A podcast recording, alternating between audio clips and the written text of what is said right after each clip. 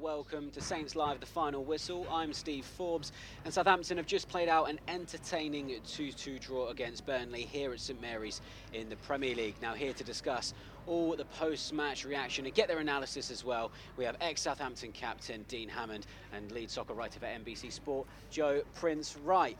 Now, guys, I don't know if you can see me in my seat, I was getting very animated towards the end of that game. Dean, what's your overall thoughts? Me too, Steve. You know, it was a it was a brilliant game to watch live. It, it really, really was. It was it was entertaining. Um, obviously, four goals. Um, I thought Southampton in parts were excellent. They really, really were. Responded brilliantly to, to going a goal down um, and created chances in the first half and, and finished the first half particularly strong with you know the Redmond chance, Livramento hitting a post, Elyounoussi hitting a post as well, and then the goal from the set piece really set it up for a, for a, an entertaining second half credit to Burnley. Um, they were better in the second half. Tactically, I think Sean Dyche made a really good change where he put Cornet up front and actually put uh, Dwight McNeil on the wide left, which stopped the momentum of Livramento and stopped that threat really. Um, but the second goal, Southampton 2 1 up, and Burnley just scored a, a good time for them and a poor time for Southampton, really, and just took them a momentum out of the game where Southampton were really on top, and I thought they were going to go on and dominate the game and probably go and win a 3 4 1. We we spoke about that when the game was going on. So it was a good game, but there will be some frustration, I think, from Southampton because they were the better team. I think they probably deserved to win, um, but credit to, to Burnley how they came back into the game and um, became more disciplined and structured towards the end, and probably deserved a point in the end because they were they were very good second half. As Dean said there, Joe, a deserved point, and also they could be frustrated. Do you think Southampton will, will feel aggrieved that they didn't get all three? I think so, Steve. Yeah, we were all getting into it, weren't we? Up here it was very entertaining, very lively, but I just think some of the old habits defensively from last season maybe slipped back in. Obviously, the first goal switched off uh, from a cross. Second goal was a good strike from Cornet, but um, just kind of caught Alex McCarthy cold there, and Bednarek got bullied off the ball a little bit. So, yeah, I think Ralph will be disappointed that some of those defensive areas that they've improved and really worked hard on just came unstuck there today. Uh, but it was a very open game, a lot of chances, and there was that period before and after half time when Saints were rampant, and I'm not sure how Redmond didn't score. Uh, Livramento's shot that hit the post came so close, and there's some really good individual displays, but I think as a team, Saints just weren't as good as they were against Leeds, and there were moments where they were exposed. But both teams went for it, to be fair. It was a much more open, attacking, entertaining game than I thought it was going to be. And uh, draw was probably a fair result, but if any team deserved to shade it, it was Saints. So they will be frustrated by that. But they're going in the right direction. Well, before we get into today's draw in a little bit more detail, here's how the game panned out courtesy of BBC Radio Solent. The players looking to get back to back wins in the Premier League finds Lowton on the right. Early ball in, free header, 1-0 Burnley, and Max Cornet drifted off the left-hand side. Romeu down the right, looks up for a cross into the box. Broja's the target, but Elyounoussi wins it, and Nick Pope can only watch as it drifts past his left-hand post. Walcott's in acres of space on the right. Redmond with a great ball finds him. His first touch takes it down, and his second touch puts it wide. And that's a good ball down the right from Livramento. Broja now stretches his legs, races down the right, cuts inside in the box, trying to twist and turn away from Tarkowski. Low ball! And, oh my goodness me! Oh my goodness me!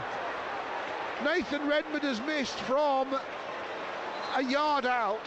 Romeu spreads play out to the right. Great ball. Here comes Livramento. Turns inside Taylor. Left footed off the post and back out again. Oh, Tino Livramento. Right-footed out swinger into the six-yard area. It is the equaliser. And Redmond gets his reprieve.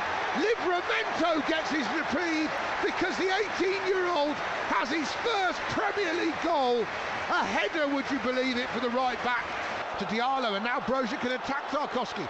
20 yards out, now into the box on the right, narrow angle, doesn't matter, doesn't matter to Armando Broja. He smashed Southampton into the lead. 2-1 they lead. Salisu up against Wood. Again, the second ball won by Burnley, and then Cornet can hit it on the volley and equalise for Burnley, and he completely catches Alex McCarthy out. Dean, Southampton did concede early. It felt like that goal from Cornet came out of nowhere. It did really, and there wasn't much in the game at that point. I think both teams were kind of working their way into into the game. Um, and actually, I, I, was speaking to to Joe um, while I was watching the game, and I think there was potentially an offside in the first phase. There was an initial cross came in, the ball came back out. I think it was Jack Cork actually who, who potentially could have been offside, and the linesman almost gave the decision but hesitated. The game that the ball developed again, it went wide. It's a brilliant cross, it really, really is. But if you look at it, I think Bednarek and Livramento um, got caught in two minds, and, and Cornet kind of it's a good run, got came in between, blindside of Livramento, and needed to just be a little bit more aware, use his body, and not allow the, the the wide player come into that central position to get a good header. But it's a good header, it's a good cross.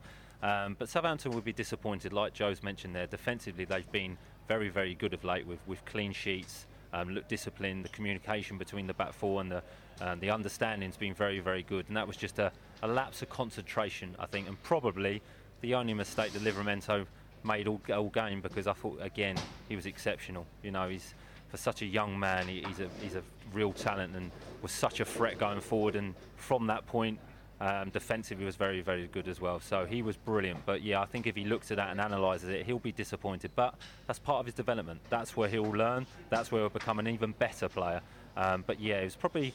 I wouldn't say it was against a runner play, but it was pretty even at that point and a goal out of nothing really, which Southampton will look at and probably be a little bit disappointed with. Well, Joe, like, we didn't really create many chances for about 30 minutes in that first half, and then all of a sudden, 10 minutes of just bombarding Burnley. You had Elyounoussi and Livramento hitting the post, and then Redmond somehow putting wide. Um, what did you make of that period? It was incredible. I mean, the noise here at St Mary's, the fans were right behind the team. They were just building momentum, attack after attack, wave after wave. And as Dean mentioned there, a lot of it was coming down the right with Theo tucking inside and then Livramento just flying on the outside. I mean, his shot had it hit the inside of the post and come out. I, I don't know. Nathan Redmond, I want to kind of give him the benefit of the doubt that the ball was flashed over quite quickly to him at the back post, but it's still, he should, he'll be disappointed that he didn't finish that. So yeah, that, again, when we look back at the game, we'll see that there was a lot of great chances that Saints uh, created when they were on top, but just didn't quite take as many as they should have done, and that, that was the difference today. But again, in stages today, Southampton were very, very good. Uh, and we'll be feeling a bit disappointed that they didn't get all three points. I think that's just a lingering feeling that Ralph and the team will have that yes, we played well for about 45 minutes to 60 minutes of that game, but the other 30, Burnley were dangerous, and yeah, they just got to string that 90 minute performance together. Well, we'll get to the Southampton equaliser now, Dean. Saints had a few set pieces that weren't, shall we say, great, but it was a very good ball to tee up Livramento for the equaliser.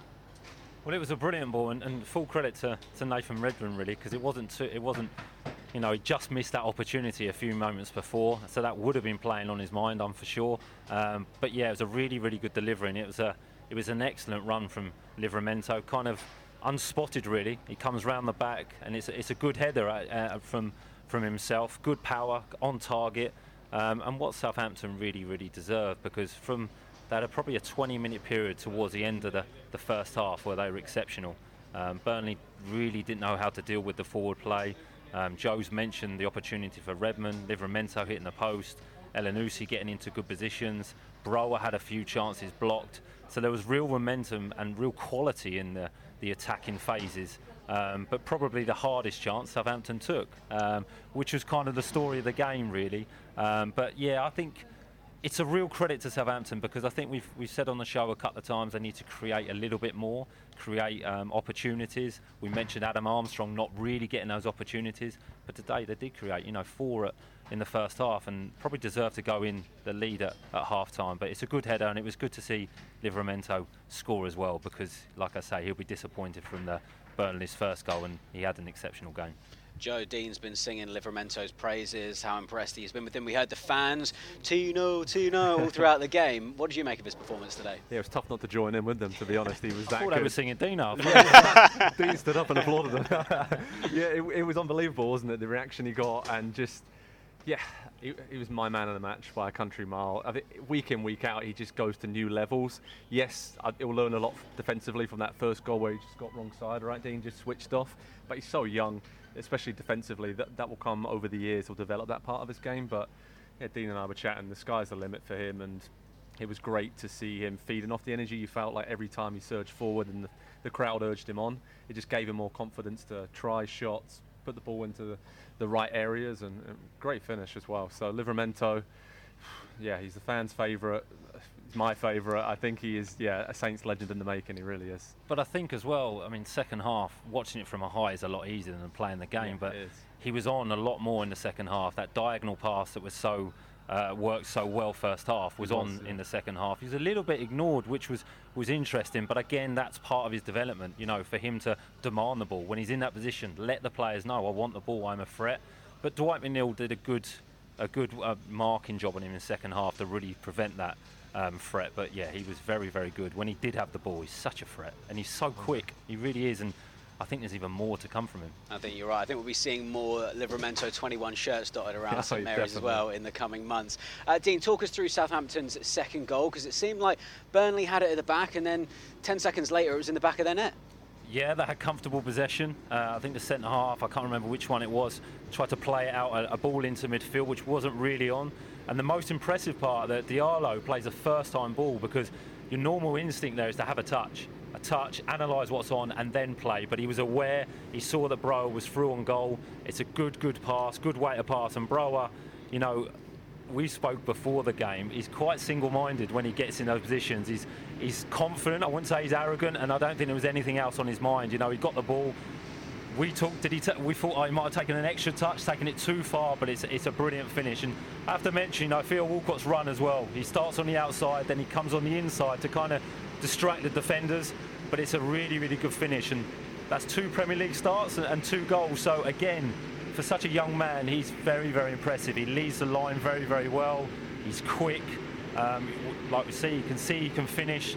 So again, uh, another good signing and credit to the manager and credit to the recruitment at the football club because they're bringing good players into into the into the football club at the moment. He's such a handful as well. I don't think Burnley knew what to do with him. He's running in behind and yeah. just holding the ball up so well and yeah, he's, he's an incredible talent. Again, another young player, and uh, I think another fan's favourite. So Definitely. really, really good leading the line today.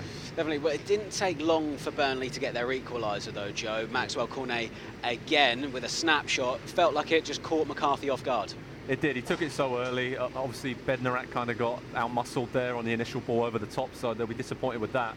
But yeah, it, sometimes you just have to hold your hands up, right, Dean, and say it was a good strike, and he caught him off guard. But yeah, it, it, was a really good finish, but I still think there's some work Saints could do defensively on that. Um, but Maxwel Cornet, I mean, great player. Surprised many many people were pretty surprised that he, he turned up at Burnley from Lyon. So yeah. it's a really good sign now. Dean, I know you were very impressed with him, and he had a good battle against Livramento down that flank as well. He did, he really did, and the second goal was very very impressive. You know, he, he kind of like almost he had it on his mind as soon as the ball bounced that he was going to strike it, and like Joe mentioned, McCarthy just couldn't get his feet set. He couldn't move his feet, and it, it's a really good finish. But I think Chris Wood's second half was better. You know, physically against Salisu and Bednarek, he gave them real problems. Salisu a couple of times was trying to be over aggressive, and Chris Wood is, is a big, big striker and was holding them off and didn't do anything amazing. He's not like anything stood up, but when the ball came into him, he was chesting it down. He was winning more headers.